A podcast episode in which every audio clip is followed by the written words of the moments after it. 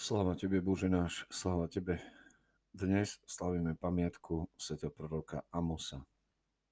Jeho meno hebrejsky znamená zaťažený bremenom. Pochádzal z Tekoji, mestečka asi 8 km na juh od Betlehema. Bol pastierom a narezávačom polných fík. Okolo roku 760 ho Boh poslal do Bet-Elu, centra izraelskej modloslužby, aby tam pôsobil ako prorok. Amos rozpráva o svojom povolaní za proroka veľmi názorne a živo, ako čítame v rovnomennej knihe Starého zákona. Ale pritom zdôrazňuje, že nie je profesionálnym prorokom, doslovne prorockým synom či žiakom. Pre jeho proroctvo proti izraelskému kráľovstvu a kráľovskému domu ho kňaz Amasiáš čoskoro vyhnal z Bet-Elu Amos sa vrátil do Júdského kráľovstva, kde pôsobil asi do roku 746 pred Kristom. O jeho ďalšom živote ani o jeho smrti sa nezachovali nejaké správy. Účinkovanie proroka Amos pôsobil za júdského kráľa Uziáša alebo Ozeáša a izraelského kráľa Jorobábela, teda v čase, keď bolo Izraelské kráľovstvo v najväčšom politickom a hospodárskom rozkvete, ale aj vo veľkom náboženskom a mravnom úpadku. Svojimi obžalobnými prorockými rečami sa Amos obracal predovšetkým proti krivdám páchaným v krajine, najmä v administratíve, súdnictve a hospodárstve. Keďže vedúce kruhy zneužívali ľudí nízkeho pôvodu a neistého sociálneho postavenia – na svoje ziskuchtivé, mocenské a použitkárske ciele a tým hrešili proti Božiemu právu, prorok musel ohlasovať výrok smrti nad izraelským kráľovstvom.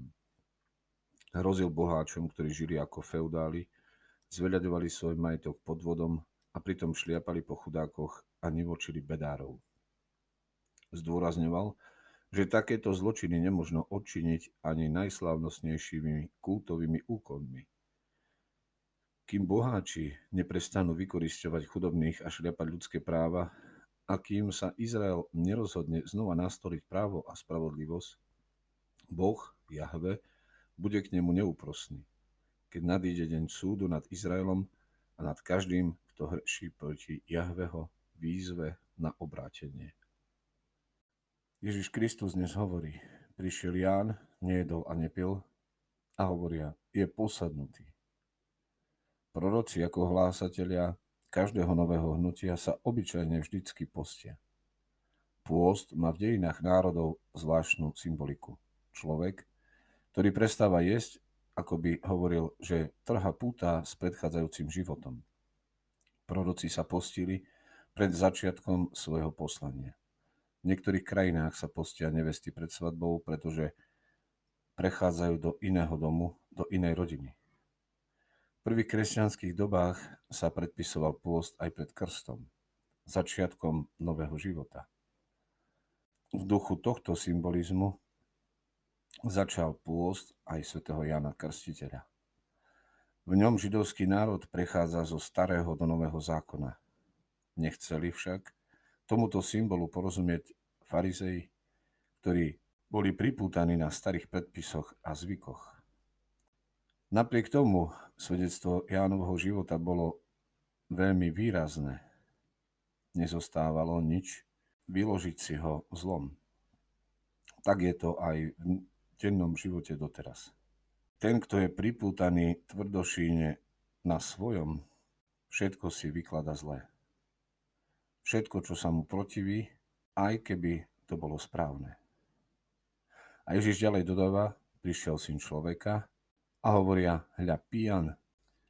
V duchu tejto starej prorockej tradície začal Ježiš rovnako ako všetci proroci svoju verejnú činnosť 40-dňovým pôstom. Ale potom žil ako úplne normálny človek vo svojom prostredí. Nikomu to nebolo čudné. Nebolo by jeho ohlasovanie učenie, účinnejšie, keby vystúpil napríklad podobne ako Jan Krstiteľ? Ale práve pre obyčajný spôsob života mal Ježiš ďaleko vážnejší dôvod. V ňom sa Boh stáva človekom. Všetko ľudské sa stáva Božím. Teda k Bohu sa nedvíha len to, čo je zvláštne, čo je mimoriadne, ale všetko, celý ľudský život vo všetkých jeho prejavoch. V tomto zmysle píše aj svätý Pavol neskôr kresťanom.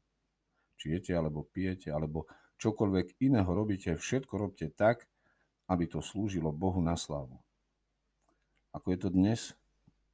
Ako je to v našom živote, v živote církvy, v živote každého jedného z nás?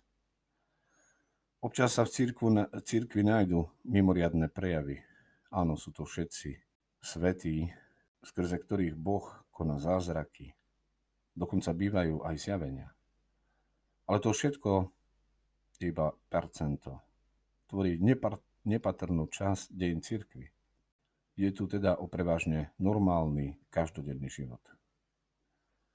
Tvoj život i život každého jedného z nás – preto je treba vedieť, vidieť Krista a Božie zjavenie práve v tomto obyčajnom, všednom živote.